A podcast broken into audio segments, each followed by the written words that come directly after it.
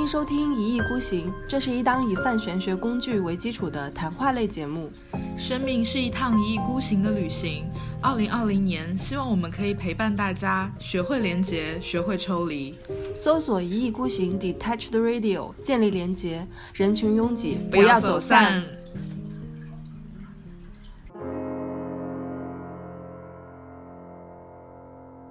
夏夜里的晚风，吹拂着你在我怀中，你的秀发。其实我的感觉就是，当然博爱或者说你有想疗愈别人的这个冲动呃冲动或者是发愿，我觉得它其实并不是说你是它是做一个咨询师的一个必备条件，嗯但是它确实是像你说的，它能够让你持续的稳定的。做这一行，或者是让你持续稳定的进行一些输出，因为它就是内心的一个非常内核的东西。因为它对我来说不仅是一份工作，不仅只是为了赚钱，我可能也会有一些更心理层面的一个需求在。但是作为一个咨询师，嗯、我觉得你首先要有一个把自己抽离出去的一个能力。比如说你刚刚讲说你比较看人，你比较挑人，就这个人我喜欢他，我多说两句；不喜欢他，我就有点不耐烦。那事实上，呃，他其实就代表你是一个比较容易把自己的情绪放在对话中的。在等待的爱。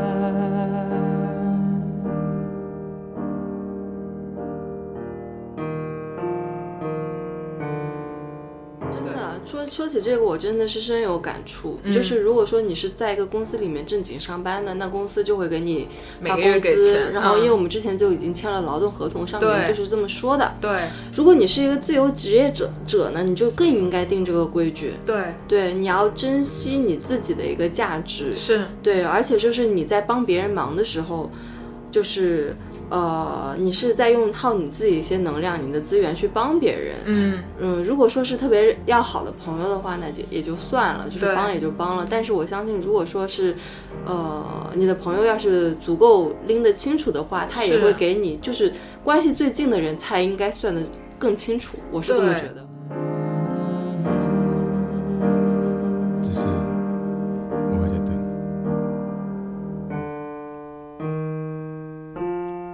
灯火闪着雨波，随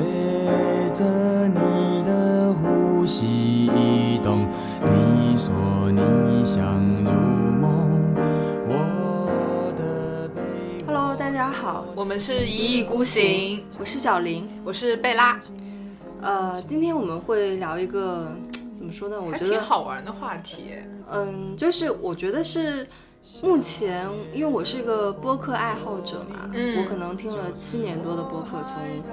一三年、一二年什么的开始听，然后我觉得我听下来那么多，我也听了很多关于心理咨询的一些。呃，相应的一些节目嘛，节目但是嗯从来没有人聊过这个话题。嗯，对，然后因为这个话题其实我觉得还是比较有点敏感吧？敏感且嗯尴尬，嗯而且很多人都不好意思直接去说这个事情。对，嗯是的。然后因为我呢，这这也是缘起于有一次我跟贝拉在讨论这个事儿，嗯，然后就是越想越说，两个人就火花四溅，然后就觉得脑中有很多画面都蹦出来，和曾经过往的一些经历都一起蹦出来了。对也有也有蛮多吐槽的，嗯，是对。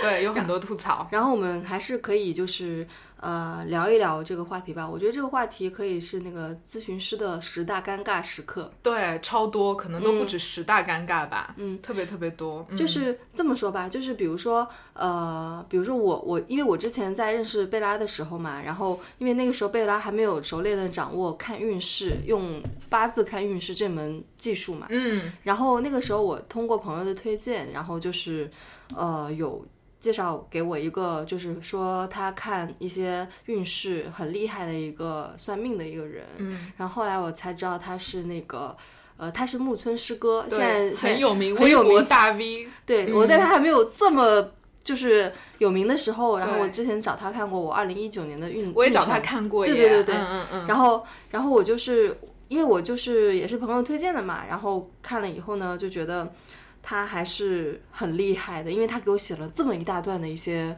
呃运程，就是比如说他跟我说那个二零一九年，你嗯不要千万开车千万不能开车， 嗯还记得吗？ 我们我五记得他也跟我说过这个话， 我们两个对让人我就不要开车，然后我们俩硬是要 开车。我们两个人在五月份去葡萄牙的时候撞车了。对， 哎，变相说明他特别厉害，对吧？嗯他是用六爻看的，我记得。嗯， Anyway，我们今天讨论那个主题不是说这个大王有多多厉厉害嗯而是说，嗯、就是如何？就是当你要去找一个人给你算命或者是算运势的时候，你应该要怎么样去跟他沟通？或者说，作为一个咨询者也好，作为一个呃来访者也好，或者是作为咨询师也好，到底会经历一些怎么样的内心的小九九吧？我觉得是，我觉得就是嗯这个其实还剖析的蛮深的，嗯比如说我那个时候去找大王看的时候，因为大王就是我的我是朋友推荐的嘛，然后我看了以后，我觉得他特别准，然后我就会把那个大王的联系方式给你，又可以去跟他去看。对，然后呢，那个时候我的朋友是跟我说，大王其实是一个随喜红包的意思，嗯就是说你找他看完你二零一九年或者这一年的整体运势以后随，喜红包，对，随喜就随喜红包，你可以根据你自己的一个感觉，你给他一个呃红包，对，嗯然后这个呢就是从就是你看你自己要包多少，就看你自己。然后那个时候我在给大王在给我那个看了我一整年的运势以后，我觉得他说的真的蛮好的，蛮专业的，然后很多嗯点也很戳我，所以我给他包了一个我觉得我我觉得我还觉得 OK 的一个红包，红包对我嗯给了给到了他。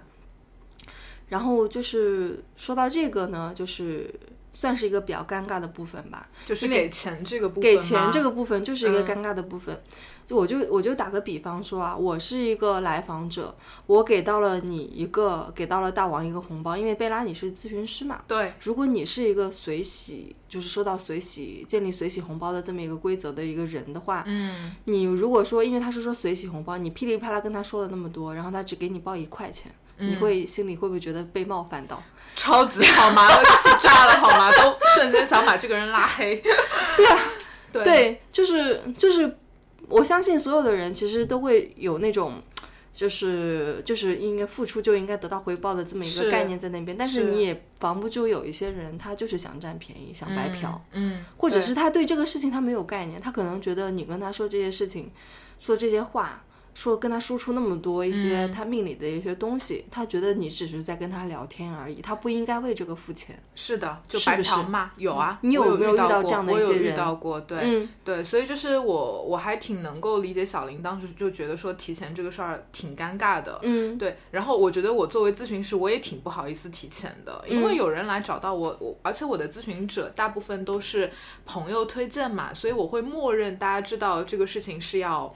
呃，付费的，嗯呃，包括我一上来，我也会很有礼貌，就是我作为一个服务的提供者，我都会很有礼貌的跟他说，那我们要约一个时间，你要给我提供你的一些信息，然后呢，我我要来给你输出，我觉得这是一个非常正式的一个我作为一个服务者的一个一个一个表现吧，我觉得它完全不是一个普通的聊天哎，然后我就很不能理解为什么会有一些人会，嗯，到最后会觉得啊，原来这是这个是要付费的。我觉得这都不是一个像活在二十一世纪的人，我觉得在这个时代什么都要付费啊，嗯大家应该有这个意识意识吧。你好像跟我说过有这么一起事儿，对吧？对，其实我遇到的不是很多，嗯就是我觉得我大概遇到的百分之九十九的咨询者都还是非常自觉。非常自觉的，嗯对。然后就是你难免会遇到这样一些人，他呃可能就是没有这个意识，但是我会去问他追钱呢。嗯，对我，比如说有些人他就是完全，如果你说的那个随喜那个事儿，我觉得是最尴尬的，嗯因为他给了我，比如说一块钱，我觉得不太可能啊。比如说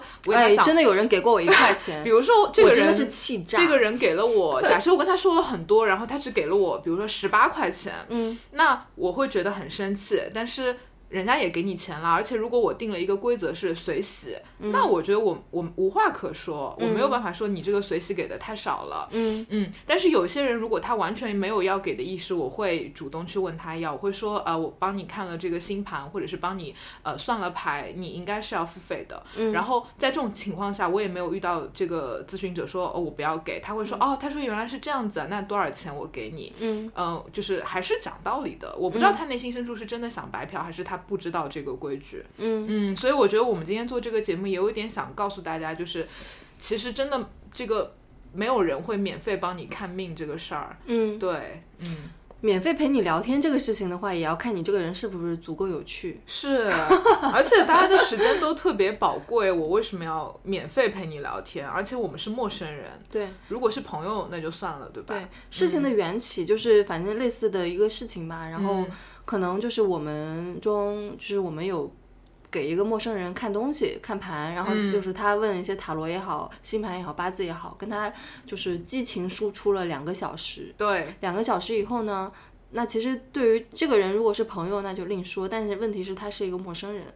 对就是几乎没有什么交集的人。嗯他知道你会这门工具的时候，他就是希望你能帮他看，嗯，对，然后你再跟他说了两个小时以后，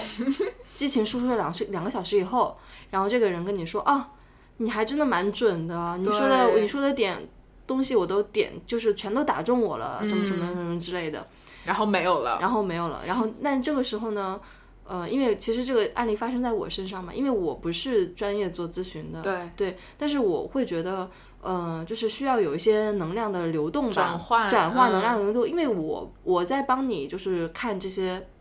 就是在帮你看这些你的。呃，心里的想法、命盘也好，等于说是我窥得了你自己内心深处的一些东西嘛。嗯，让我我我不想就是让这些能量来干扰我们。Anyway，这是可能有一点迷信的说法，但是嗯我觉得还是有有一些能量的流动的。嗯，所以我就那个时候跟那个人说，我就说，呃，你要要赚么我一你些钱你要是吗？你你嗯你，我们因为有且有基于这样的一个能量流动的一个手准则嘛，我就说你需要转我钱，嗯，就是一块钱就好了，无所谓， 哪怕是咖啡钱也无所谓，无所谓就是对这个事情。嗯，然后他就是真的只转给了我一块钱。你当时什么感受？那个时候我不是跟你说了嘛，嗯，那个时候我一开始我想说，嗯，我有点愣住了，因为我没有想到真的有人会真的转，只给一块，真的，会有人只转一块钱，嗯因为那后来我想了想，一开始是愣住，然后我就是会觉得有点愤怒，有点生你气，有向他表达你的愤怒吗？没有，嗯，我没有向他表达我的愤但怒，你因内为心就是默默的就觉得，如果他以后再找我，我就不要理他了，因为他接下来还要跟我问一些其他的一些问题，就是他什么会有更嗯多的需求。什么感情什么的，说你能不能再帮我看，我就说我今天不想 看，以后也不想帮那你他有看。没有一些，比如说很很给你一些，就是比如说，哎，我以后有机会找你，请你吃饭呀，或者是请你喝咖啡，他有说这样的话吗？他有说这样子的话，嗯但是呢，就是因为我跟他是陌生人，对，就是而且平时也没有什么交集嘛，然后谁也不会轻易就跟一个陌生人就是什么没有什么理由的去吃饭，而且我们不在一个城市，一个南一个北的，就是疫情期间就是要见上一面还是挺难的。所以我觉得这个请客吃饭什么的没有什么现实的意义，更多我理解是一段对话结束后的客套。嗯，还有就是，即使我们在很遥远的未来吃上了饭，有了一些对话，但是我会担心这个对话是不是呃够平等，基于我之前给他算过一些事情，等于说我我跟他的绘画 conversation 是建立在我向他输出的这么一个基础上，对，对他并没有向我输出。这么一个东西，我觉得如果是基于朋友关系的话，应该就是说我们双方都能够从我们的对话中得去到一些得到一东些西嗯有价值的的一些东西嘛。那么如果说你要请我吃饭，首先我觉得现在的人也不图这一顿饭，我自己也吃得起饭，而且吃饭好累哦，还而有且社吃饭交吃饭真的很累的。嗯我要跟嗯你吃饭，然后你我期间又要说很多东西，是。然后你又没有对我有什么 input，我何苦要吃这顿饭？我真的嗯我觉图得很有可能吃饭的时候，他还是会问你很多问题。对啊，我真的图你这顿饭吗？不我真的图不图。 对我在家里叫个外卖，我吃喝着酒，吃着外卖，我吹最着开空调多开心、我啊！自己开心的要命，我跟你吃这顿饭干嘛呢？嗯我觉得我我不知道这个朋友会不会听到这个啊，有可能会冒冒犯到你，但是这是我真正的心里话。他会不会转头把你拉黑了？那拉黑好了呀，I don't care。对，所以小林讲这个东西的时候，我觉得就是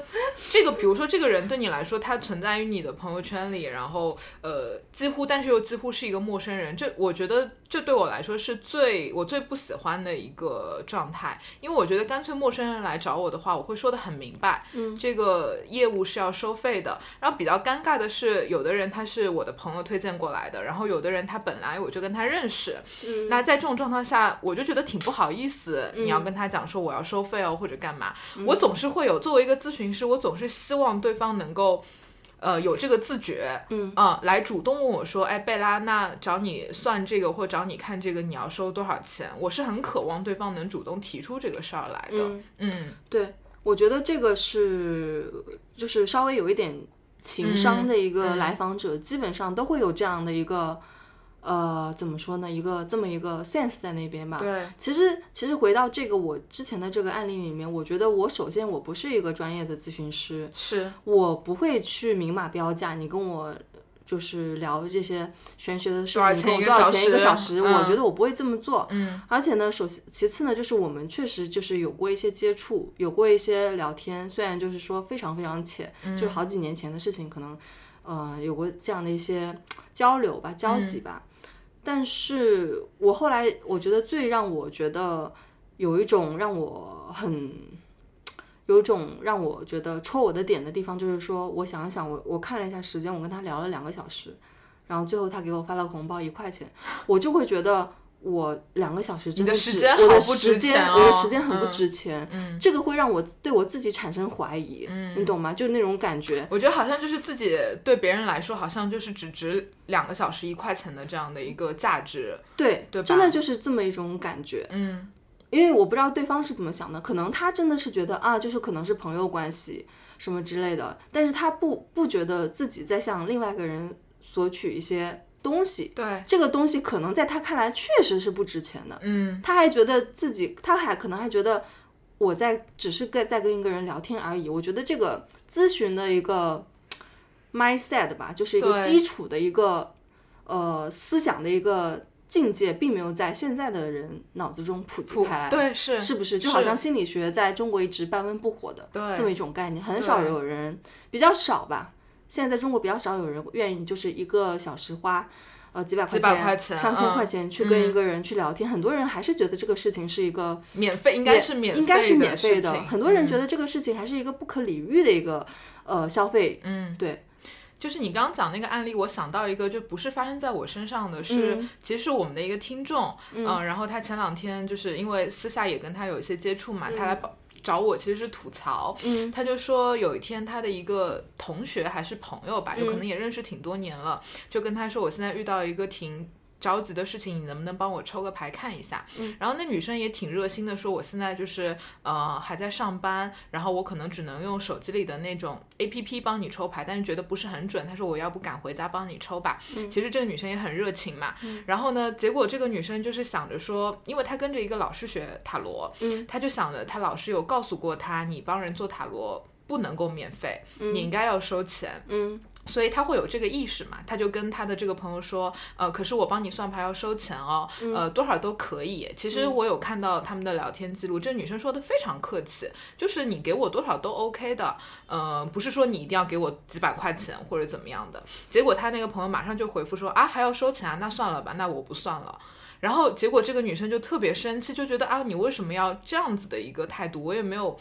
多么不可理喻的一个要求，对啊，就是你多少都可以，是这是钱挺，很客气的一种说法了。对啊我我赶回家，我帮你抽牌，然后我给你解，我给你做疏导。那我你请我喝杯咖啡，或者又怎么怎么着呢？就是嗯对一吧杯二十块钱对的啊咖啡的事情。对啊或者是你哪怕你真的不愿意出去，你也可以像之前那个我的这个案例中一样，你可以只给他一块钱。对，是的，就是你好歹就不要表现的就直接说我不能接受你帮我算，而且就是可能在这种案例里面比较麻烦的一点是，他们是认识很多年的朋友，可能在这种状况下可能。也比较难开口吧，或者说，比如说小林，我们俩比如说认识很久了，你有一天要找我算塔罗，我我可能跟你说啊，你要你要给我钱哦，就可能一下子有些人不能接受，就觉得我们认识很多年啦，我们是朋友啊，为什么你要跟我斤斤计较这些钱？可能有些人会有这样的想法，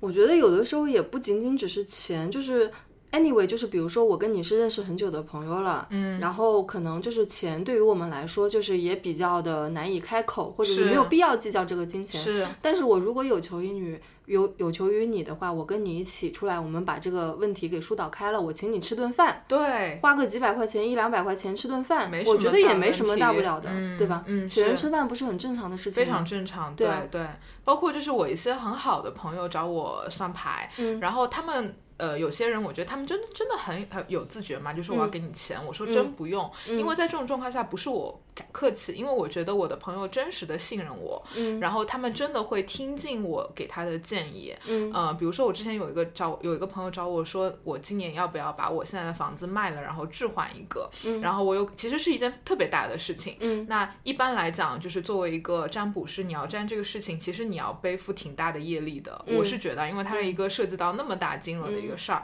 然后我帮他算牌，我就告诉他，可能现在这个时机不好，你现在房子可能不一定好卖，然后新房子的价格你可能有点不堪负荷，然后就让他不要做这样的一个决定。然后，呃，我也没有收他钱，因为我觉得他是我一个特别特别重要的朋友，我相信他会认真的去考虑我的一个建议，所以我觉得如果他能够交托信任的话，这也是一种能量交换。但如果你是一个陌生人，对吧？我觉得我会默认觉得你对我没有信任，那么你又不愿意给任何的钱，那我觉得这个能量其实是非常的不公平的，我会有这样的感觉，是，对啊，嗯嗯，怎么说呢？就是我觉得也是比较尴尬的一点，就是说心理咨询也好，算命咨询也好，塔罗咨询也好，嗯占星咨询也好，算运势的咨询也好，它可能就是在现在人的一个。嗯，mindset 里面就是说，不是像我去便利店买一瓶农夫山泉，它值两块钱，嗯，就是这样子深深的扎入人的一个心里面。有有的人可能会以准不准来对判定，对对吧？这个对咨询师来说是一件非常被冒犯的事情。对吧？对，嗯就是我有遇到过一些咨询者，他可能不了解。这些东西，然后他嗯可能就是觉得你就是像古代那种算命先生，嗯就是他觉得呃我什么都不说，然后你得给我把一件事情断得特别清晰，他才信任你。然后我对这种咨询者挺不欢迎的。我觉得如果你要去挑战，我觉得他不不是在挑战我，他在挑战这个这门学科，或者是他在挑战玄学、挑战八字、挑挑战占星学。然后我是觉得，你如果你对这些东西本身打一个问号，你不要把这个气撒到我身上来，我会挺挺不喜欢这类人的嗯其。实有些人可能就是就已经发生过的一些事情，去问你他对未来是怎样的。对，就是比如说比他已经是跳好槽了，是然后过来问你我要不要跳槽。嗯，这个其实特别不好。那呃，特别是在一些塔罗的咨询里面，我没有遇到过，是我的一个朋友跟我讲的，说有一天他帮人算塔罗，然后那个人就问他一件事情能不能成功，其实这个事情已经有答案了，但是他还是就是考验这个塔罗师嘛。然后这个塔罗师就说他抽出来的牌特别奇怪，就那个牌反正是就是不成逻辑。他看不出这乱个了牌，对，就很乱，就根本不成逻辑。然后结果就是跟这个人一聊，就发现其实这个事情已经有结果了。嗯，所以嗯，我就觉得你如果抱着这样的一个念头，没有必要，我觉得挺挺挺真挺不好的。嗯嗯那怎问怎样的问题会让你觉得这是一个很可爱的咨询者？你知道吗？我那个时候就是对于木村诗歌救大王嘛，嗯我觉得我跟他说话是非常非常客气的，嗯，因为他有一门掌掌握了一门我完全就是一不无了所解的，一无所知的一个技能技能，而且这个技能可以说某种程度上是非常重要的，嗯，所以我会希望他就是跟我多输出一点，多是说说多说一下，多提点提点我，所以我跟他说话的时候，我会非常非常客气，气而且我也会。呃，就是在我觉得 qualified 的程度上，我会给他一定的，就是哪怕是红包，或者是我之前想请他吃饭或者干嘛的，是想表达一下谢意或者干嘛的。哎，这样子会不会让他觉得我他也不想跟我吃饭？对他可能也觉得很累。 也有可能，对对对。嗯那我我觉得以后如果说有机会跟木村师哥师哥吃饭或者干嘛的话，就是呃，我会尽量避免去问他这些问题。是，就是比较轻松愉快的一个轻吃松饭愉的快地环吃境，饭而就不是我打着吃饭的旗号，就是像你要偷师或者对干嘛。不过他之前我们确实有约出来要吃饭，不过他本身蛮忙的，嗯对，就是没有吃上，嗯，蛮遗憾的。木村师哥你在听吗？ 然后你说木村师哥，就是我也很有感触，因为我也找他算过，就一九年的时候，当时还没有学八字嘛。然后我觉得我也是那种非常毕恭毕敬的一个状态，因为我自己也知道，就是呃，作为一个咨询者，你应该要表现出一种什么样的态度，因为我是。呃有求于你，嗯，所以我一上来就会说我想要看一下今年的一个运势，然后呢，可能主要是在事业或者是感情方面，然后我也会问他说那个要收多少钱，我都会直接问。然后木村师哥当时说，哎，听说你会看星盘，那我们就我就不收你钱了，我们就交换一下吧，你帮我看个盘之嗯之类的。嗯所以我们也是以这样的方式，嗯然后我们就会约一个时间，而且我不会催他说我今天马上就要看，嗯我会说你没关系，你什么时候有空你来找我，嗯然后他就会直接说哦，我这两天比较忙，我两天以后才能有空帮你看。我说好的，没有关系。然后他两天后就会来找我，嗯对，然后我就会想到我呃最近遇到的咨询人，因为最近比较忙嘛，嗯然后有些咨询者就上来说我要看盘，我要看八字，我说好，我说那我们约一个时间吧，他说今天不可以吗？我现在就想看。我就说，可是我要安排我的时间，我不是一个二十四小时都在工作的人，呃，但这个话我不好直接说嘛，我就说哦，可能最近比较忙，我的咨询已经排满了。然后他有有的人就是会说话，我不知道他是开玩笑还是有点冷嘲热讽，我可能比较敏感，他会说啊你这么忙呀，然后我听着就有点不太舒服，你知道吧？然后我就会想，那你是呃。向我买这个服务嘛，我来给你提供服务。那我就算是一个上班的人，我也有上班时间和下班时间嘛。嗯那我们约个时间，我觉得非常合理啊。嗯然后有些人就会觉得我花了钱了，你当下马上就要给我提供服务，真的不是这样子的，真的我不可是以这拒样的绝。。对，我可以拒绝。对，对，我不需要你这几百嗯块钱。嗯如果说你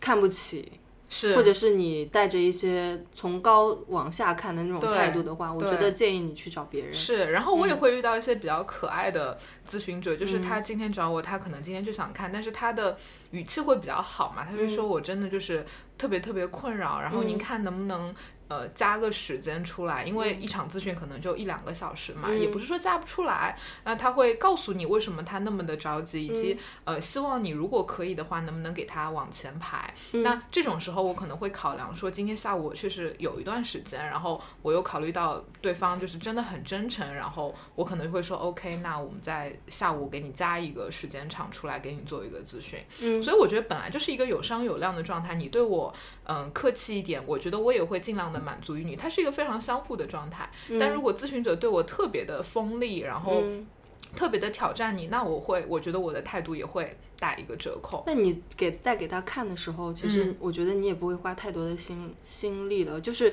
一个可爱的咨询者，一个不可爱的咨询者，你肯定愿意跟可爱的咨询者去多输出。肯定就是嗯，如果这个咨询者对我特别敞开，然后特别真诚，然后也对你特别的，就是会很相信你嘛，就会觉得你是一个老师，你很专业，然后我就是很想听你说，然后也愿意我问他问题，他也很愿意给你反馈。那么在这种状态下，我就会向他输出更多。然后再说再说回来，比如说你刚刚说的那个随喜红包这个事儿，我我几乎随喜的情况比较少，因为还是会有一个明码标价嘛。然后比如说有有些时候算塔罗，或者说假设呃这个人他原来找我看过星盘，然后他可能又遇到一些问题，想请我帮他后面的运势再看一下嘛。那我可能就在这种状况下，我会说，那你随喜一个红包就好了。嗯、然后在这种状况下呢，我的我的心里的心思就是说，我会先提。呃，我会说，我可能不会按照正常的价格来收你的钱，但是你可以随喜我一个红包，我们俩能量交换一下。然后这个时候他可能就会发一个红包给你，然后我就会看，如果你这个红包就是比如说只给我十八块钱，那我就 OK，我就提供给你我觉得十八块钱值的东西。嗯但如果你红包包的比较大，我觉得你很有诚意，我觉得这不仅仅是钱的问题，看你愿意花多少诚意在这件事情上面。嗯，那如果你我觉得你很有诚意，我就会多输出一点。我现在其实是采用这样的方式，我我比较少就是先给你看完，然后说那你随喜吧。嗯，那就万一遇到我给你输出两小时，你给我发个十八一块钱或者一块钱，比如我会说像我的案例， 对，我会觉得很生气，我真的会觉得被冒犯到。所以在这些年的过程中，我也就是就是因为踩过很多坑嘛，所以就是你也会慢慢的去琢磨，呃，什么样的状况下对大家都好，嗯、不然的话，我觉得我也尴尬，对方也尴尬，嗯，就是你有些事儿你说还是不说呢，对吧？也不是说差这几百块钱，但是你心里就是憋屈， 嗯就是憋屈，我花了这个时间，我觉得我没有被尊重，哎，嗯钱只是你有没有被尊重的一个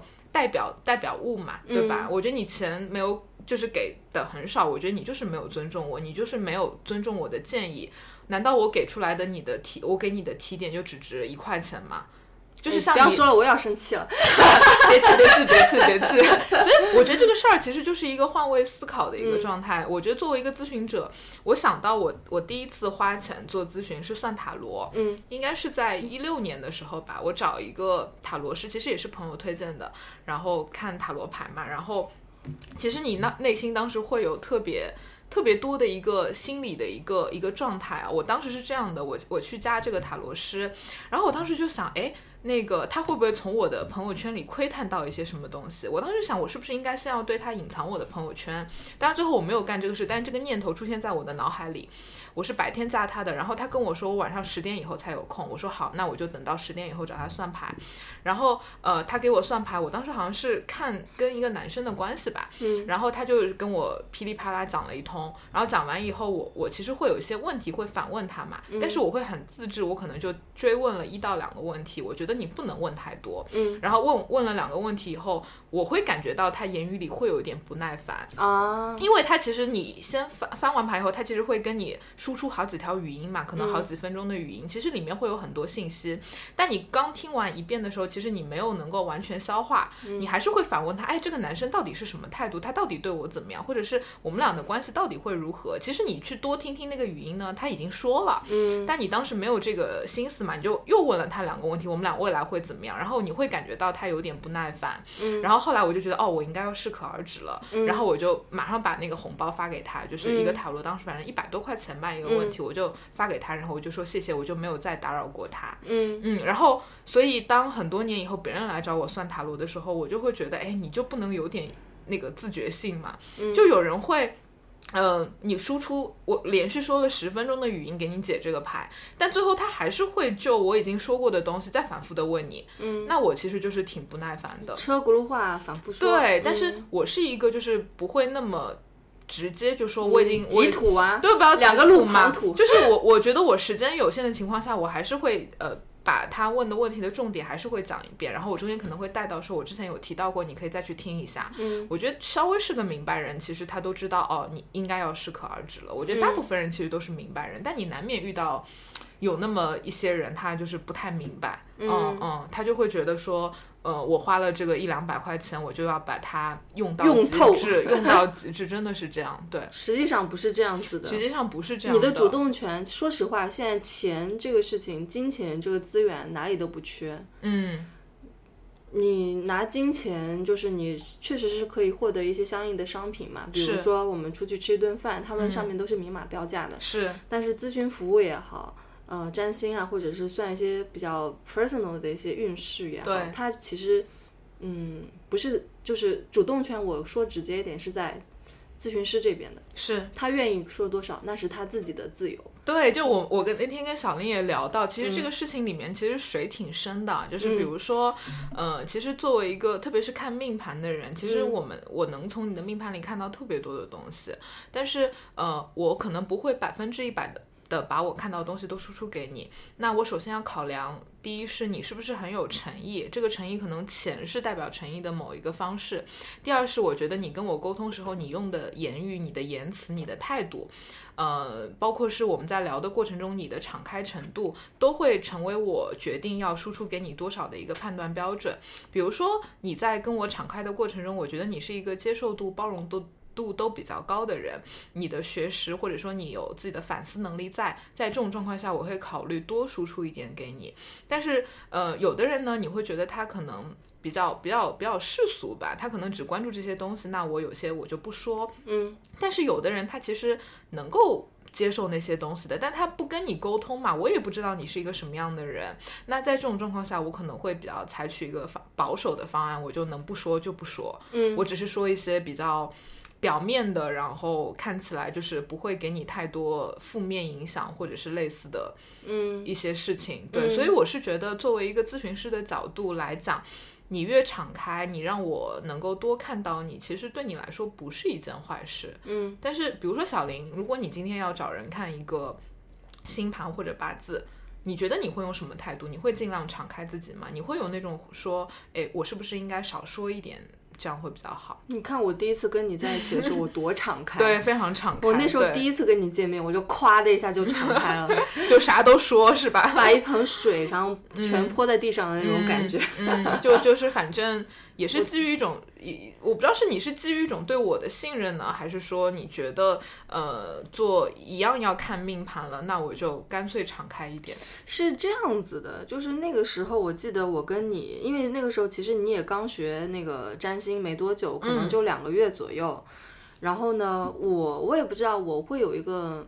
嗯 mindset，虽然说你那个时候在 Soul Meet 上面发的是一个免费占星的活动对嗯嘛，那么我会想说我，就是我不能给你让你白看呀，嗯然后我会选一个咖啡厅，我说我来请你喝咖啡或者干嘛的，然后就一起。然后，然后前一天晚上还是怎样？你说让我把我的那个生辰八字什么的发给你，我，嗯然后到了以后呢，呃，就是我记得那会儿是我先到，是不是？是。啊、然后你就你过来了。在那儿开着个电脑，像一个商务女性一样啊。，对，我在我在，我也不知道我在干嘛，我在工作可能。嗯，然后你就你就后来就到了嘛，到了以后呢，然后你就说啊，我前天看了你呃那天前一天晚上我看了你的那个星盘星盘，然后我就是做了一些笔记，然后你就拿出了一个笔记资本，本，然后上面密密麻麻的写的很多字，然后我会觉得啊，好专业呀、就是我想说这个咨询师特别用心，嗯，然后我会想说我，首先我会觉得专不专业另说，我我本身就是对这个也不是特别。了呃，解嗯就是了解这个事情，我也是第一次接触。但首先就是咨询师让我感觉很用心，那么我就会觉得，我觉得人跟人之间就是这样子的。嗯，对你，你你怎么对别人，别人就就会怎么去对你。是对啊，你真诚对别人，别人也会真诚对你。那是我就夸的一下全都敞开来了那种感觉。嗯，还有就是，我觉得跟跟你这个形成一个鲜明对比的，就是我在 Soulmate 上面，也就是因为好奇，我就也是那个就是心理咨询也是吗报了一个心理咨询的一个呃面对面，然后那个那个人好像老在 Summit 上面发一些相应的那个心理咨询的一个活动，也都是免费的那种。嗯，我我我觉得他可能是想积累一些积累例、案例、写积书、累时间，嗯，对对对嗯之类的。嗯，然后那个时候让我感觉，说实话不是特别好，我好像也跟你提过。对，对我跟他也是在一个咖啡厅里面，然后他就他就就是问我很多，呃，我觉得是这样子的，就是因为我那个时候的人格面具是不想让场面冷下来，嗯，所以我会让自己不停的说话，然后他会问我问题，他会问，比如说类似这样的问题，他会说你小时候家庭开心吗？你幸福吗？你觉得你爸妈对你好吗？这些问题好难回答呀。对他就是在我们还没有就是两个人形成一个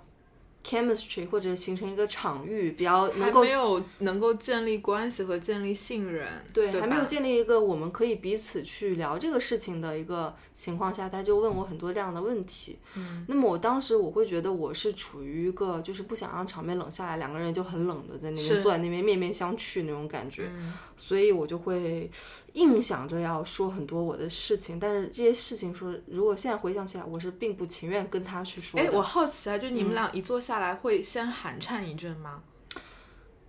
我我那个时候我就会跟他表示我是谁谁谁，我是 Soulmate 的工作人员或干嘛的。啊我说我是因为好奇，或者是我觉得我还蛮想体验一下这个服务的，因为原来也没有接触过。对，然后我就是来了，我会跟他很坦白的说我的一个情况，我就说我其实现在也没有，目前也没有什么特别大的一些烦恼，关于原生家庭也好，创伤也好，其实这些都没有，我没有给他传达出这样的信息，但是他会问我这些问题，说实话，那次并不是一次成功的一个心理咨询，就对你来说，你没有得到什么东西，我没有得到什么东西，我确实没有得到什么东西，我还被迫输出了很多，嗯，被被变成了案例，对对，实际上应该是这样子的吗？我不知道，嗯，我觉得分吧，我觉得就是对于一个传统的心理咨询来讲，因为你说的那个情况其实比较特殊，因为正常的一个心理咨询，它可能也分要做好多次嘛，可能第一次确实比较尴尬，但是第一次可能前两前几次其实都是一个咨询师要跟来访者建立关系、建立信任的这样的一个状态。但是其实你们可能只是一次的一次性的一个见面嘛，所以他可能就省略掉，或者是他没有办法花大量的时间去跟你建立关系，所以一上来就直接问你这些比较什么你的原生家庭，他显然是一个比较，嗯、我不能说他不专业吧，就只是说各种原因导致他没有那么的。嗯，正统或者是他可能就很很没有效果，嗯对，但比如说对我来说，因为我在做命理咨询，还是有点不一样。因为有了命盘这个工具，其实你能够比较快的跟咨询者产生连接、嗯啊。但是哪怕是在有工具的情况下，我一上来，哪怕是打电话或者是见面，我至少会花十五分钟的时间去跟对方寒颤，而且我一定是一个主动跟对方寒颤的人，我不会让对方就是先跟我说啊我是干嘛的，我会上来问我说，呃，那个我还是在我们做咨询之前呢，我觉得我们还是要聊一下你到底因为什么样的困扰想要来看星盘，你会跟他自我介绍吗？呃，我不太会详细的自我介绍，我可能只只是说你叫我贝拉就好了，你不用叫我老师或者干嘛的。然后我会问你，我可以怎么称呼你？然后我会说啊，我们就是先来聊一聊那个你为什么要来看星盘，你是怎么了解到我的，怎么认识我的，然后你希望从这次的咨询里得到一些什么？然后其实这些问题，嗯，它其实也是比较大的问题，但我觉得它没有那么难回答。嗯你好歹能说出一些东西来吧？我怎么认识你朋友推荐的？哎，我或者我对占星学很感兴趣，我想要了解自己。那嗯其实很快就大家能能就熟络起来了嘛。而且其实，在这些问题的过程中，你也会知道对方想要什么，然后我也会告诉他我能够提供给你什么。在这种状况下，然后我们就切入星盘，其实是一个比较舒服的一个方式。对，说起来，我觉得那次那第一次的那个心理咨询，我觉得那个心理咨询师非常的寡言，嗯，不说话的，真的不说话。然后我那个时候就是怕冷很场尴，尬是吗？怕冷场的那种症状就上来了，以后我就开始。我就没有办法，我我就我就想说，可能你想要听这些吧，我就说给你听好了。嗯，好像感觉是为了配合他演出这演完这出戏一样。 我我对那吧嗯个时候真的有这种感觉，我就是说我我我我我 assume 你想要听这些创伤原生家庭的事情，那我是就说给你听。对，但我觉得就是这在正常的那种传统的心理咨询里面，其实冷场很正常。但是我觉得作为一个咨询师，还是得引导，就是可能，嗯，比如说咨询者来，他是很懵的，他不了解心理咨询是什么样的流程，我们应该怎么样。但是作为一个咨询师，无论是传统咨询还是我的咨询，我可能会告诉对方，就是你也可以不给我反馈，但是我希望你可以加入这个探讨的过程嗯中，或者我会告诉你，如果你觉得这个我说出来这个话你没有什么感觉也没有关系，或者你听不懂，你可以让我再说一遍。嗯就你至少你要引营造这个氛围，告诉对方，呃，你说或者不说，你相信他或者你不相信他，你听得懂你听不懂都很正常。那其实我觉得这是咨询师应该要做的事情。哎，如果是在正统的那个心理咨询过程中，嗯，呃，咨询师可以去举案例跟那个就是来访者说嘛，比如说我有个朋友怎么怎么怎么怎么着，其实是可以的，包括咨询师都可以做一些自我暴露，就是比如说你讲到，但这个这个东西不能常用，嗯只是在一些比较特殊的状况下，嗯、可能咨询师为了建立这个信任感，为了建立关系，为了呃表达共情，他也可以做一些自我暴露，不仅可以说我朋友，不是我的另外一个咨询师，或者是他可能要要包装一下啊，可能我曾经有过一个案例，或者是我自己身上发生过一个什么事儿，其实是可以说的，没有规定说你完全不能讲。嗯嗯，因为这可能也是。我觉得都是为了建立连接，因为在做咨询的过程中，彼此信任，或者说让对方感觉我跟你聊天是轻松的，嗯是舒服的，是平等的，这非常非常重要。嗯嗯，哎，说到这个，我们说着说着说着，我们本来这期的话题是叫咨询师的十大尴尬时刻，对，或者 说如何优雅的找人算命， 对也对吧可以，嗯嗯。嗯，哎，你见过的那种，就是你最近这几天有没有见过那种让你觉得心情非常愉悦的来访者？有，最近做了几个咨询，都让我觉得就是特别的开心，然后嗯都特别的舍不得挂电话。 对，我记得就是印象很深，就是前几天有一个女生，我不知道她她会不会听我们这期节目，嗯如果能她能听的话，就是我我很希望她能听到，她好像是在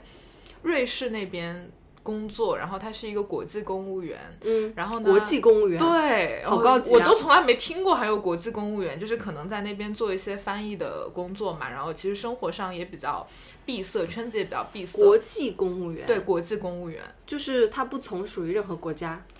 对，就我或可能是联合国那边的，类似像这种可能对，反正就挺高级，我从来没听说我过。也没听过这个工种。对，然后呃，他找到我的时候，他其实，在微信上面，我们跟他沟通的时候，他非常少言寡语，嗯就只是跟我约了时间，给了我他的生辰，啥都没说。然后其实做这个咨询之前，我还有点紧张嘛，因为。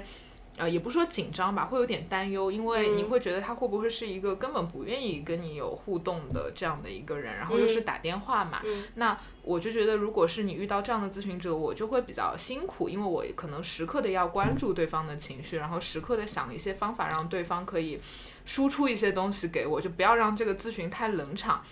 然后结果电话一上来嘛，我就问他说你是出于什么原因要找我？他说哦，他说其实我也没有什么特别的困扰，他说我就是整个的对我这个自身的存在感到非常的疑惑， 好然后高级， 特别的高级。然后我听到以后我就很开心，我就直接跟他说：“我说我好喜欢你刚刚说的那个话。”然后呃，因为我觉得定了这个主基调嘛，我我们后面就聊得特别的愉快。嗯然后他也就是一反他他也跟我说，他平时不爱跟人社交，也不爱跟人说话，也不知道怎么样去跟人聊这些东西。然后呃，没有想到我们就是频率就特别契合嘛。然后那个电话打了好久，就其实可能前一个小时我们在聊星盘，后面都是我们在聊一些，比如说我们对于宇宙的认知、对于时间的认知，很多这样的看法嘛。然后我就在讲，然后他就会跟我说：“哇，就是听你讲这些就好开心啊。”然后嗯就是甚至到最后，就大家都有点不是很想挂这个电话。嗯，对，就是会觉得特别特别的开心。然后我自己打完那个电话，就感觉自己如沐春风，嗯因为你找到了一个非常同频的一个咨询者，我觉得终于不用再解答为什么我老公对会出轨对了。对对，然后然后我觉我觉得其实。我觉得我这个行业吧，我觉得跟传统的心理咨询比较不一样的地方是，我觉得你经常会遇到这样的人。包括前两天我遇到一个一个男生，然后他在新加坡，然后呢，呃，跟他聊也是，他一开始也非常少言寡语，就跟我说：“贝拉老师，我想看星盘。”然后他说：“我能我能支付你那个线下咨询的价格吗？”他说：“因为他在线上嘛。”他说我：“我、嗯付你线下的咨询的价格。”他说：“你能不能给我说的细一点啊？”，对，然后这个就很有自觉。这个就很有自觉，然后就是，而且他当时找我的时候，我说我最近很忙，他说没关系，你可以排到下周、下下周都没有关系，然后就啪就把钱转给我了，嗯然后我都有点不好意思要不要收这个钱，因为我不知道他会不会信任我，因为可能这两周我都没有办法给他做咨询，嗯然后我就很战兢回他说，我说那下下周可以吗？然后他说可以啊，没有问题，我说他是不是朋友推荐给你的？呃，我我应该是朋友推荐的，或者是他可能听了我们的电台，然后找到我。嗯，然后后来那我就非常就是因为我其实不想要。让咨询者担心说我是不是个骗子，所以我每次都会说，那那个我就我就先收你的钱喽，然后嗯我说我过两周会找你的，我我都会再反复强调一句，他说没关系的，你先收钱吧。嗯然后后来我就跟他约了做那个咨询嘛，然后我本来就是在想这个人他是不是那种也是少言寡语，因为我们微信上也几乎没有沟通，然后结果一上来就是就聊得特别的开心，然后就觉得气场也比较合嘛，然后聊到最后那后来聊了一个小时之后，就是可能聊到他星盘的十二宫嘛，然后我说哎，我说我去给自己倒个酒吧，嗯，然后他说，然后我说你会介意吗？我说我讲这个东西的时候，我挺想喝个酒跟你聊的，因为聊得比较开心嘛。他说不介意，不介意。他说那我也去倒个酒吧。然后我们俩可能就各自去倒了酒，然后就是可能又胡侃神侃侃了一个多小时，后面也聊到了很多就是比较科幻的一些话题，然后聊到了一些关于这个意识啊、关于死亡啊、关于命运这样的一个话题，所以就是觉得。很开心，我觉得这是我做的这个工作里比较不一样的一点。就我有我有我其实不太会一直把自己端着，就是我是一个老师，我是一个给你指点的人。我觉得我们是可以平等对话的，而且我觉得当我表现出我很轻松的时候，呃，当然我对我自己有自信，我知道我表现出我说我要去喝酒的时候，我非常确定我不会给别人。一种你很不专业的感觉，我觉得这是我的特色，这是我的一个个人的特色。哎，比如说正统的专就是咨询师中，就是说不能跟咨访者做朋友，对是吧？对，是的。完全被打破。完全被打破，对，就是完全被打破。我觉得我的这个咨询的东西是我可以自己去定义的，嗯嗯，或者是我跟咨询者要保持一个什么样的关系，然后我这个咨询我到底什么能说，什么不能说，完全随随性吧。就是、嗯呃，如果遇到特别同频的咨询者，我可以聊很久，我不觉嗯得就是说我我要规定我这个钱只能聊一个小时，我觉得我能从中得到太多反馈，嗯和好玩的一些东西了，所以我觉得它本身就是一个很互相的一个状态。嗯还有一点就是，我经常会跟我的咨询者说，我说其实呃，因为我们是一个玄学咨询嘛，我就说可能你在。你的人生中会遇到我，会找我做这个咨询，是我们的命运里写好的东西，它一定会发生在你的命运里，也一定会发生在我的一个命运里面。我觉得这个是我和你都不能决定的，嗯但是我觉得我能决定的事情是在这个咨询的过程中，我尽可能的对你敞开，嗯，那我希望你也可以拿到你的这个主动权，尽可能的对我敞开。我觉得我们可能在这种状态下，我们很好的使用了我们的自由意志。嗯我会这样说。然后咨询者听了以后觉得，哇，这个观念好神奇哦。对，就是很迷人，就很好玩，嗯对对对，当然不是跟所有咨询者都这 样讲，对 对，还是会跟一些特定的人。我们这期节目会不会冒犯到很多人呢？我觉得不会吧， 就是看你的需求是什么。有些人他、他不是说，呃，我觉得这不是说你一定要。到达这个高阶层，我跟你聊这个，就是每个人的需求不一样。我可以跟你聊 A，也可以跟你聊 B，就看你要什么。其实我刚刚我们讲了这么多的案例，其实就想告诉我，嗯、听众吧，如果你有一天你不一定是找我做咨询，你可能找别人看盘也好，占卜也好，我觉得希望你还是可以更敞开一点吧。你至少要让别人知道你想要什么。对，就对吧是呃，特别是咨询、命理咨询也好，心理咨询也好，你就是呃，不能够怀疑对象，怀疑、嗯怀疑这个咨询师，这个对对你自己来说是并不不好对，嗯因为这是一个沟通，就是对你你你你就其实就是把咨询师当你的朋友，是你，就跟他聊聊你的心里话。我觉得你哪怕是抱着这样的一个姿态嗯，去做这个咨询，也是能够起到很好的效果的。对，而不是你就觉得就是说要购买一个商品，是，还要对讨价还价，还要讨价还啊对，能价，不能便宜一点？ 对，还要就是说那个嗯什么，呃，就是听到要收费，然后就再见，嗯 就消失了。这种我觉得，那你可能没有做好这个准备，或者对是你可以真的找你真正的就是身边朋友去聊一聊免费的天，我觉得是 OK。对，就是他们说不定也能起到一些疏导的作用。但是如果说你要寻求一些专业的心理咨询的帮助的话，我建议还是这个心态一定要摆好，是，对吧？对不。然就会产生让双方都很尴尬的事情。是，所以就是我觉得我们可以总结一下，作为一个要找人算命的人，或者是要做咨询的人，你应该要怎么去跟咨询师沟通？我觉得第一步就是你上来可以先表明自己的一个需求，就是你要告诉他，呃，我想要得到什么，我现在的困扰是什么，直接一点哦我希望从这个咨询里得到什么？我觉得你先直接的表达，这个时候其实咨询师会告诉你，嗯、他第一他能不能接这个咨询，嗯因为有些问题可能不是他擅长的，或者说他不是很想接。我觉得这是一个互相的东西嘛，不是说我付你钱你就必须得接，你要告诉对方，嗯，你的需求，然后对方可能会给你定制一些比较符合你的项目。比如对我来说，我可能就会有人说我要看婚姻，那婚姻是一个非常宽泛的东西，那你是要看你的感情模式，婚姻那个亲密关系里的这个模式呢，还是说你要看你的婚运，还是说你要看干嘛的？我不知道你你到底要什么，你就上来直接说你想要怎么样，然后我会说哦，那我觉得你适合看八字，你适合看星盘，你适合单独的看一个运势，你适合做塔罗占卜。那在这种状况下，我们很快的就能达成一个共识。然后我觉得第二步呢，我希望你可以主动的告诉对方，哎。这个咨询要收多少钱？嗯然后我觉得这个费用对我来说我无所谓，你之前打还是之后打。我很多时候会说没关系，你可以在咨询结束以后打给我。但是我觉得我们之前可能要有一个这样的一个约定，嗯就是或者至少让我知道你是知道这是一个收费的咨询，并并且知道你要为这次咨询付出多少钱。对，然后第三，我觉得就是大家约一个时间，我觉得你没有必要去催别人，就算命这个事儿就真的不差一两天，嗯你今天算和一个礼拜后算有什么差别呢？嗯对吧？我觉得就是大家互相尊重，然后嗯、呃我觉得没有必要说你把这个咨询师当成一个特别高高在上的人，就你们就是一样的，你们是平等的，对，然后平等对话就好了。嗯嗯，对，可能哎，有很多人会催你一定要今天、现在、马上、立刻嘛。呃，比较少，比较少，大部分人都还是会说，很多人他可能会比较着急，但他不会那么直接的说，我今天马上就看，就会说，那你有空了尽量帮我早点看。嗯，对，但是我我基本上我不喜欢就是说说假话嘛，我我就是明天有空，我就是明天看，而且我是一个比较不喜欢拖事情的人，我觉得我有时间我或者说我有精力，我都会尽可能的帮你排上嘛，就不喜欢就是往后拖很多，嗯，嗯。贝拉老师真 的自律自律性超非常强。自律。然后我前两天还遇到一个咨询者，我觉得也很可爱，就是。他找我看八字嘛，就问我说那个费用之类的，然后我说没关系，你做完以后再给我。然后他人在国外，然后他可能没有办法用微信转账给我，然后他可能就需要让他的朋友再把钱打给我嘛。然后后来就是做完咨询以后，他就跟我说那个呃那个现在这个时间我朋友可能因为时差在睡觉，他可能没有办法给你打钱。我说没关系的，我说空的时候打给我就好了。他说这个不能没有关系的，这个要说清楚的。他说像你们这些就是先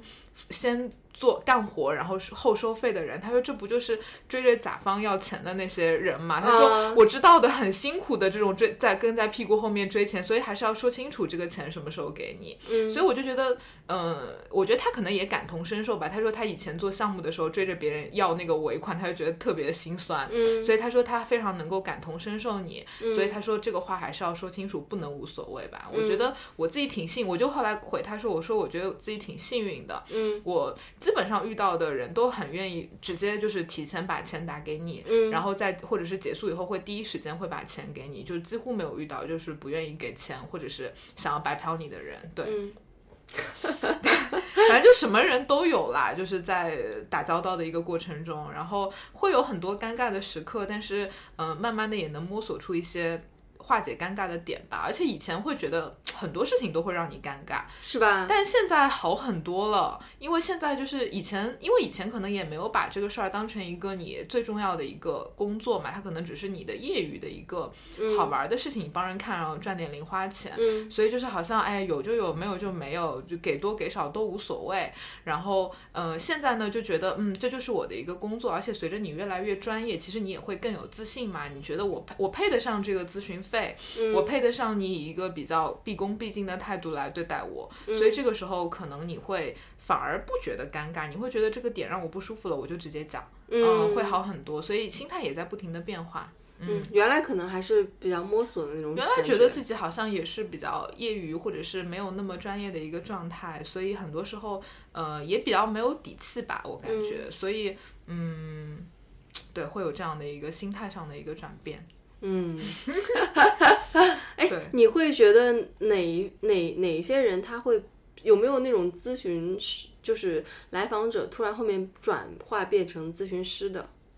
好较少一像点嗯比较少，对，就很多人可能就是会对这个东西感兴趣吧，嗯但是也没有说最后就呃真正开始做咨询了，也比觉较得少。你觉得怎样的人他会有那种成为一个非常优秀的咨询师咨询师师的一个潜质？你是说心理咨询师呢，还是说像我这种做命理啊、做玄学的咨询师？呃，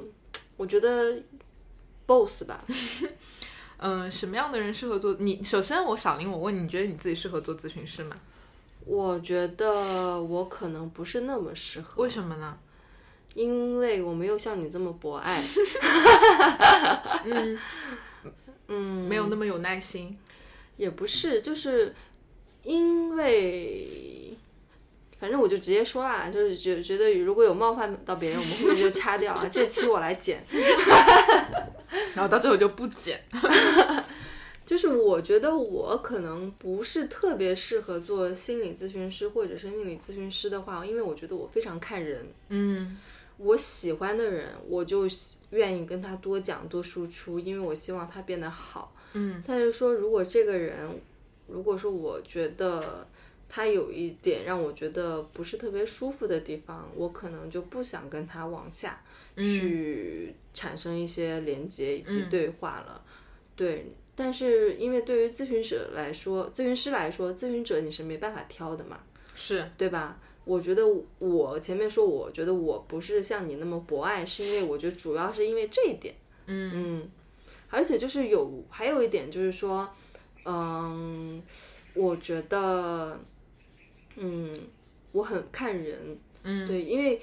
我觉得有一种疗愈的能力是，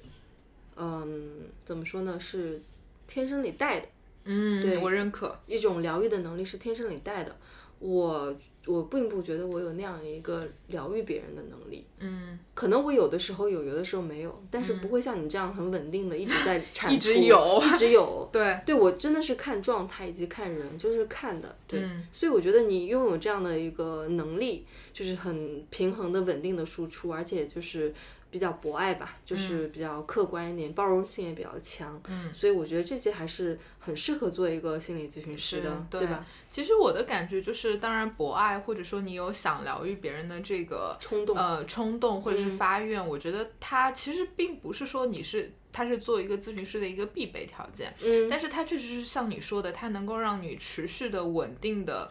做这一行，或者是让你持续稳定的进行一些输出，因为它就是内心的一个非常内核的东西。因为它对我来说，不仅是一份工作，不仅只是为了赚钱，我可能也会有一些更心理层面的一个需求在。嗯但是作为一个咨询师，嗯、我觉得你首先要有一个把自己抽离出去的一个能力。比如说你刚刚讲说你比较看人，你比较挑人，就这个人我喜欢他，我多说两句；不喜欢他，我就有点不耐烦。那事实上，呃，他其实就代表你是一个比较容易把自己的情绪放在对话中的这样的一个状态。对，我觉得对我吧是这样子的，嗯就是比如说我跟，因为我是非常真诚的去跟这个人对话，对，比如说他没有听进去我的意见，我会着不开急心我会着嗯急，我就是替他着急。嗯我想说，我说的都是一些，嗯，就是肺腑之肺言腑之言，对对你真的有用的。嗯然后你还不听，然后我可能会产生一些挫败感。我嗯我猜想啊，对，是类似是这样子的。对，嗯，然后我自己觉得，就是做咨询师最重要的一点就是把自己抽离，嗯然后你就算给很多的建议或者是给很多的提点，你都一定要时刻的提醒自己，你不能把自己的价值观强加在对方身上。比如说，你会觉得你很着急，为什么我说的东西你不听？我觉得他还是多少有一点把自己的愿望强加在对方身上的那样的一种感觉。嗯对方可能不是不听，他可能能力还没有到，时机还没有到，所以那个点还没有到，他就没有办法消化你说的这些东西。嗯那对于一个咨询师来说，你一定要有这样的一个耐心，以及你要有这样的一个包容度，就是你说出来说出去的每一句话，给的每一个建议。对方可能只能接受一半，甚至更少。嗯，对你得，你得有这样的一个心理准备。嗯我觉得还有一点就是说，我其实还没有给一些我不认识的人、陌生人系统性的看过一些嗯盘也好、命理也好，我可能就是我我我我我喜欢就是两个人的关系是比较轻松的那种感觉，嗯就是我可能会呃有朋友对这个感兴趣，我看一眼你的八字，看一眼你的星盘，随口说两句这种的，嗯嗯嗯，然后但是如果是我特别特别重视的朋友的话，你看我就是我之前不是有跟你讨论嘛，对就是他的那个有一个我特别特别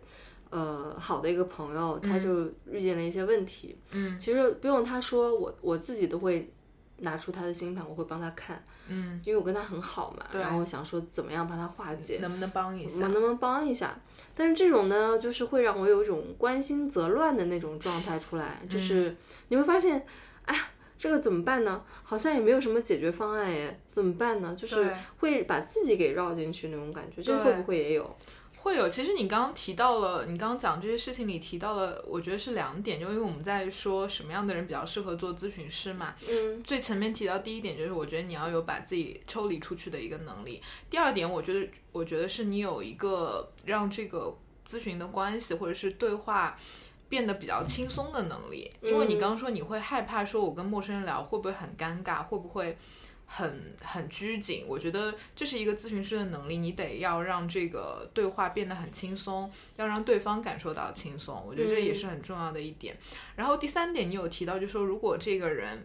他跟你比较熟，然后你会关心则乱嘛？我觉得其实他还是有有一点我们最早提到的那个抽离嗯抽离的这个事儿，对。而且事实上，在做咨询的过程中，最难的就是给很熟的人做咨询，是吧？对，所以就是比如说在正统的咨询里，其实呃，比如说我的我的伴侣或者是我的很好的朋友遇到了心理问题，我一定会把他介绍给一个我呃其他的心理咨询师，我是不可能接这个案例的，因为你嗯太了解他了，或者说你太容易加入你的主观情绪了，所以你会把他介绍给其他的一个一个人。对，嗯，嗯。这个反而是比较合适的一个做法。对，是的，所以但是就是可能在我们的生活中，嗯，比如说你其实遇不到那么夸张的一个事儿，只是说朋友遇到了一个小事儿嘛，嗯你其实还是更多的想给他一些情感上的一些支持。嗯那我觉得也不需要有太多的一个心理负担吧。嗯，嗯，我们俩人真是咔咔咔咔不停的，然后又聊了一个小 时了。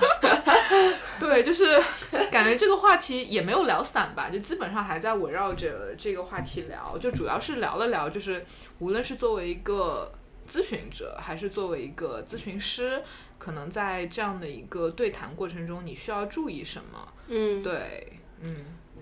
我们这个是不是全网还没有人说说提及的一个话题啊？可能吧，我觉得因为他比较确实比较敏感，很尴尬，很很尴敏尬感。，对对，嗯开口要钱就是这个事情。开口开要口钱谈本来钱就是一件非常难的事情，嗯对，就是而且我觉得现在很多人做那种自由职业者嘛，嗯，然后可能你会遇到很多很多人找你合作啊，拖之类的欠尾款。就拖欠尾款，或者说就是大家也都不提这事儿，然后到最后你就是也很不好意思问，你就会想着说是不是因为我们当你当时没谈，它就是一个免费的一个活动，真的说说起这个，我真的是深有感触。嗯就是如果说你是在一个公司里面正经上班的，那公司就会给你每发个工月给资。钱，然后，嗯因为我们之前就已经签了劳动合同，上面对就是这么说的。对如果你是一个自由职业者者呢，你就更应该定这个规矩。对对，你要珍惜你自己的一个价值。是，对，而且就是你在帮别人忙的时候，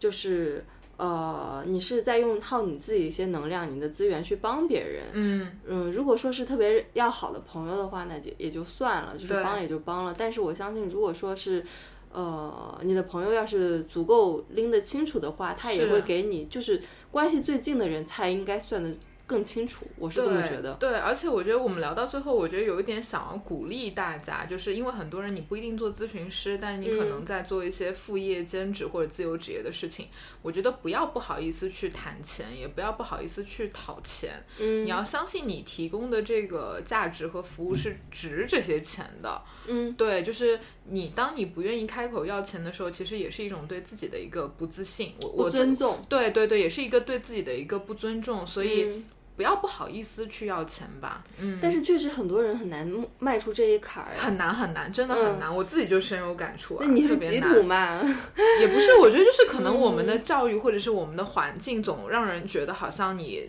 谈了钱你就特别斤斤计较。嗯然后比如说爸妈从小会教育你就吃亏是福，人家不给就算了，嗯或者干嘛？我觉得现在就觉得为什么要算呢？嗯，我提供了服务，你给我这个钱是应该的，我应该要告诉你，你得有这个意识，对啊，而且付费，而且就对是现在问题就是说，你已经提供了服务，然后对方并不是穷的揭不开锅那种嗯是特别困难的情况，是他完全有能力去支付这一笔费用，嗯，那为什么不去跟他要呢？是对。就是面子问题呢，还是什么样的问题呢？如嗯果是面子问题，那是最不值钱的。啊，哎，我最后我嗯还想讲一个案例吧，我觉得是我自己也在反思，就是我嗯有一次有一个咨询者，然后嗯，他找到我就想让他看想看看一下星盘嘛，然后但嗯是他提出的那个问题，我觉得我可能从星盘上帮不到他太多，嗯然后我就打心底里不是很想接这个咨询，为什么呢？是因为他告诉我他现在的这个经济状况很不好，啊，对，然后比如说老公也没有怎么没有怎么给他经济上的支持，还有孩子。那我一方面觉得我帮不到他，第二是我不想让他在这上面花钱。嗯对，然后我就提出说，我觉得可能我帮不了你，但是他还非常执意的要做这个咨询，然后问我多少钱。然后这个时候呢，我就有点。同理心泛滥吧，就会意思就是说我，我可能觉得不是特别想按照正常的价格收你，我说你就随喜我一个红包吧。然后结果我说出这个话以后，我觉得对方有被冒犯到，啊，嗯，对方就说，他说你是在可怜我嘛，类似像这样的。然后我当时突然就特别心里特别不舒服嘛，嗯我会觉得说我其实呃，确实我有一点同情他，然后呃，但是深层的原原因是我觉得我的这个占星可能帮不了他，嗯对，所以我不是想让他花钱嘛，嗯但是后来也觉得说，其实我也没有必要这样做，我还是可以正常的给他提价格，那他能接受，这是他自愿的事情。他他如果不能接受，那呃，我觉得也就没什么嘛。所以可能有的时候我也会想的比较多啊，就是在这个沟通的一个过程中。嗯，后来呢？你给他做了吗？后来我给他做了，然后我就跟他说：“你随便给我发个红包吧，请我喝杯咖啡啊什么的。”然后他嗯最后就是给我打了个红包，就是也给了两百块嘛，就是一个红包就塞满了嘛，等于是。嗯嗯然后后多来我好啊！发现一个对对对， 一个经济一个经济比较困难的人还能对打两百块钱红包，对一个很富裕的人打一块钱，钱对天哪！是，所以就是后来我就觉得人家至少还是非常诚心的嘛，然后我后来就还是比较认真的，就是按照正常的收费就给他看了一个星盘，我也不知道能不能帮到他吧。其实，在这种时候就真的是为爱发电吧，我觉得有一种，就是嗯因为你内心有一种就是想要帮别人或者干嘛的那种心愿，所以就嗯会在这种状况下，哪怕。哪怕没有太多的钱，我也愿意做。然后还有前几天有一个女孩儿找到我，然后她还是一个大学生，她就跟我说，就是想想占卜嘛，她现在很迷茫。然后她就看了我的这个价格表，然后她就说她经济因为是个学生嘛，也没有钱。然后我估计可能在一个二二三线城市嘛，也不是大城市的。然后她就跟我说那个嗯有点贵，她说你我只能可能买你最便宜的那个看运势的服务。嗯，那我说你的困扰是什么？然后他说就是觉得，呃，就是现在状况什么家庭啊、原生家庭什么，就觉得很压抑啊，类似像这样。我就跟他说，我觉得你需要的不是算命啊，你需要的是心理疏导。嗯，然后他说，他说他也能感受到，但是他也找不到人。然后我说那这样吧，他说我晚上，我说我晚上刚好有空，我可以给你打一个咨询电话。然后我说你就按照那个运势的价格支付给我好了。我说，当然我这个话说的比较好听，因为我有了之前的那个经历以后，我不想让我让他觉得我在可怜他。嗯我说因为这个服务不是我正统的服务，我也不知道我能给你提供什么，那你就按照这个运势的价格给我，我就能给你做多少我就做多少。对，所以就是最后其实打了一个多小时的电话，其实也给他比较完整的看了一个星盘。嗯，对。那也蛮好 的。也挺好的吧，就是其实这个时候我还是比较想帮他的，因为我觉得他很迷茫，然后找到你，然后他也很无所适从，然后我是觉得只要我有时间，我还是想能帮还是帮一下的。嗯嗯，对，在这种状况下，我觉得其实还是内心的那个就是博爱吧，或者说想要疗愈别人的那个心思在支撑你，在很累的状况下，我还是想要给你打一个电话。嗯嗯嗯，哎，你你有身边发现有类似你这样的人吗？没 有哎、真真没有嗯哎、就是很多我的朋友都劝我说，哎，你不能这样，你不能就是把你自己那么多的精力耗在他们身上。但其实我真的觉得我还好，嗯就是可能在做咨询的过程中，我会表达出特别多的共情，嗯然后或者是我尽可能的帮助你。但是其实呃，咨询者的负面情绪也好，不太会影响到我，还是一个比较能抽离的人。对，就是嗯我，我觉得就是我一直很担心贝拉的一点，就是我包括我跟 Ricky 也一直有一个共识，我就对觉得贝我拉太就耗自是己了，是吗？太消耗自己了，因为你其实你每天打那么多的那个电话咨询电话也嗯好，其实很多的时候没有人就是就是心情特别好，然后他要去做一个咨询的，对基本上传达的都是负面的东西。嗯，那你接收那么多负面的东西，肯定对你自己是有所损耗的。嗯主要是担心这个。嗯，对，我自己觉得还行啦，我觉得这可能也是咨询师需要的另一个条件，就是你要能够呃找到一个比较适合你的方式去消解你的情绪，你不要那么你不要去背负别人的情绪，嗯啊、我觉得这是很重要的一点，就是别人身上发生了多惨的事儿，然后他多么多么可怜，嗯，这是他的命运。嗯，我现在就因为可能我在做玄学咨询嘛，我觉得无论你遇到多悲惨的事情，我也会经常跟咨询者讲，你不要觉得自己是世界上最可怜的人。嗯，其实大家都有自己不同的命运，都有不同的坎坷。嗯，然后我也希望你不要把这些东西背负在自己身上。那对我来说，我也是，我不会把咨询者遇到的悲惨的事情背负在我身上。我现在突然想到贝拉为什么适合做心理咨询师了，嗯因为你很理性。嗯对是的，一个对感性的人，可能是一个偏感性的人，可能就是咨询师这条路对他来说会比较难，是，他太容易代入了。对理性的人、思辨的人，那么可能就是说一码一码归得特别清楚，是，对吧？对我在这个情境中，我可以你可以跟你产生共鸣，但是我们对一旦离开这个情境，那么是就是。呃，你走你的，我走我的，对就是你的情绪其实并不会打扰到我，类似是这样的一个对感觉，对对吧？对对，而且可能也基于我的一个认知观吧，我觉得我没有必要去背负你的人生、你的坎坷。我现在知道了，原来我是一一个偏感性的人。我觉得是，我觉是得不是对对对，我嗯其实我还分得挺清的吧，就是这是一个咨询，还是说这是一个跟我生活有紧密连接的人？其实你得分开来。嗯对、嗯我，我可能就是，如果说我要做，如果我要做咨一个专业的咨询师的话，嗯，必须得练得非常的理性才对行，对吧？嗯是的，但就像你说的，我觉得这可能也很多是天生带来的，是的，对吧？就是如果你天生就带着带的话，你会比较好进入这个情境；但如果你天生就是很敏感啊，共情能力很强，看个电影都哭得稀里哗啦的，我觉得就会很难吧。对，那那那那如果有这样的咨询师，他们怎么办呀？他们就是等于说，就是说把所有的人的一些负面的能量全都吸在自己身上了，嗯，疯狂共情，那很难吧？我觉得他们真的不适合做询咨询师，对，其实顾咨询师是个苦差事，对不对？是个苦差事，他根本不是大家想象中的，就是什么每天打打电话跟不同的人聊一聊就，呃，好像你就赚钱了。其实根本不是这个样子，这是一份非常辛苦的工作。这咨询是一门艺术，对，咨询是一门艺术。刚刚简历里说的对对对，简历里说的，对， 就是因为我刚才跟小林我们俩见了那个简历里，就觉得嗯，好说了棒很的一多个，好棒的一个人，好他温说柔的一个人。，对，他说那个咨询是一门艺术，嗯，最后搞就是研究心理咨询方面的人，全都去研究玄学了，对，比如是说荣格，对，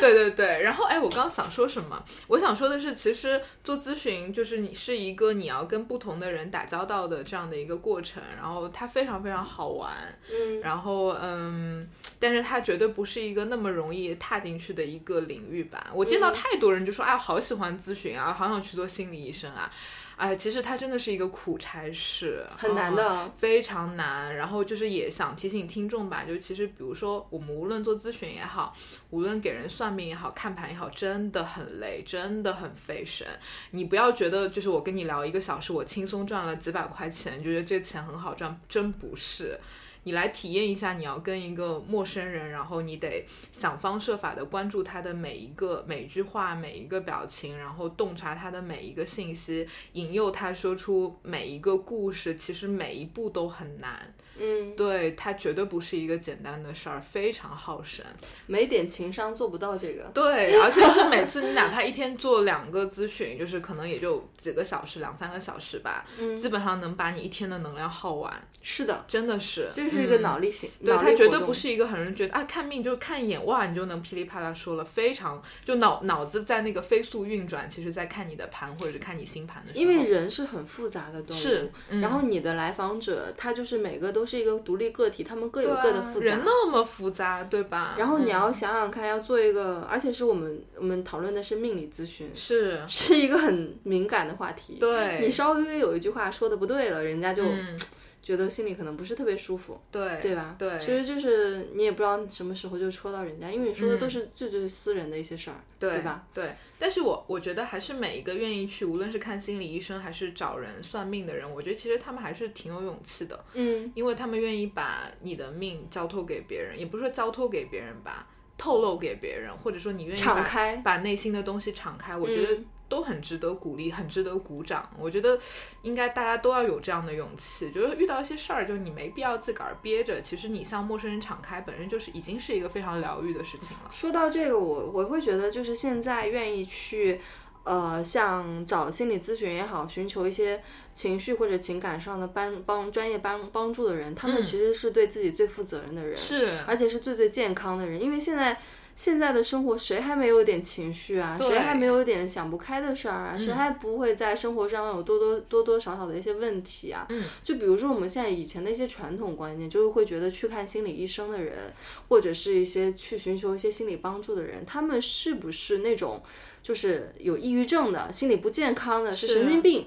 就这样的一些第一印象，就是还是存在在现在大多数的人的脑海中，实际是上竟并不是这样子的。对，定期去看心理医生，而且去寻求一些心理帮助，或者是找一些心理疏导的人，嗯他们其实是我觉得是对自己最负责任的人，对嗯而且是最关心自己的人，而且我觉得是高净值的一帮人，哎对，对吧我觉得非常为自己的情绪或者是心理负责。而且是愿意去探索自己的人。嗯那我如果说我出现了问题，我心里面出现问题，我去呃找一个人聊一聊，可能就是聊出我心里面更多的一些东西，嗯，去挖掘自己的一些潜意识，自己没有想到的东西，嗯，对吧？这是一个对自己很负责任的一个做法呀，而且我还对啊愿意花钱，对，对吧？对，多么先进的一帮人啊！嗯，对对，此处要表白来找我做咨询的人，以及听嗯我们一意孤行的人，你们都是非常能够探究自我的高净值人群。 一意孤行的用户绝对牛逼。对，是的， 就最是后每看看每一点对自我的认知也不听我们的电台 是吧？是的，是的，是的。对， 然后非常非常感谢，就是大家听我们唠嗑，呃，呃，听我们唠嗑，愿意给我们花花时间在我们那个唠嗑身呃唠嗑上面，嗯对嗯，还有就是特别特别感谢，就是给我们打赏的人， 对对，给我们公众号以及给我们的那个就是网易音乐打赏的人，对，对嗯特别特别感谢大家。然后如果果大家喜欢，我们也继续给我们打赏吧。对，然后打赏的话，不要在网易云音乐上面打赏，请到微信公众公众号号嗯号上面打赏，因为那个上面要抽成，平台是不抽吗，成的。 哇，好难哦，现在。 网易云音乐平台好像抽成百分之四十还多少，天哪，凭什么？ 不知道。对，就是希望大家如果，因为我们现在做这个播客，完全就是。就为爱发电嘛，为爱发对吧？电就是也也没非有什么盈利，非盈利对。对所以如果大家喜欢我们，希望我们可以一直做下去的话，也可以给我们一些鼓励。对打赏也好，正向的一些就是反馈也好，嗯对，转发评论好，也评论也好，都可以行。嗯对，嗯，那我们今天就先这样，拜拜拜，拜。夏夜里的晚风，吹拂着你在我怀中，你的秀发蓬松，缠绕着我随风摆动，月亮挂在星空，牵绊着你诉情衷，有你味道的风，这是我还在等待的爱，一个夏夜晚风的爱，爱，一个寂寞的心的爱。耶，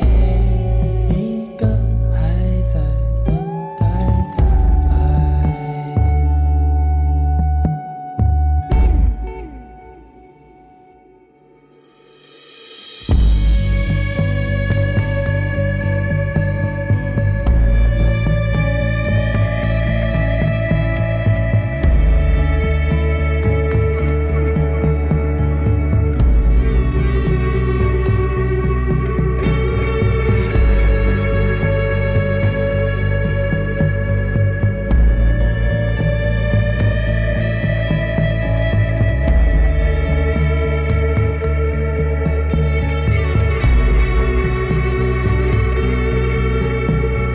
灯火闪着余波，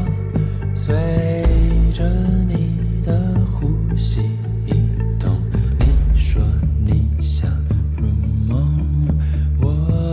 的被窝有你的梦，将你轻轻捧起，让你在我耳边低语。夏夜晚风有你。这是我还在等待的爱，一个夏夜晚风的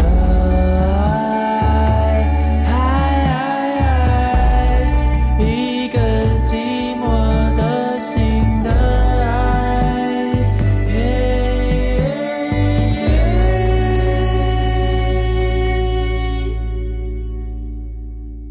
一个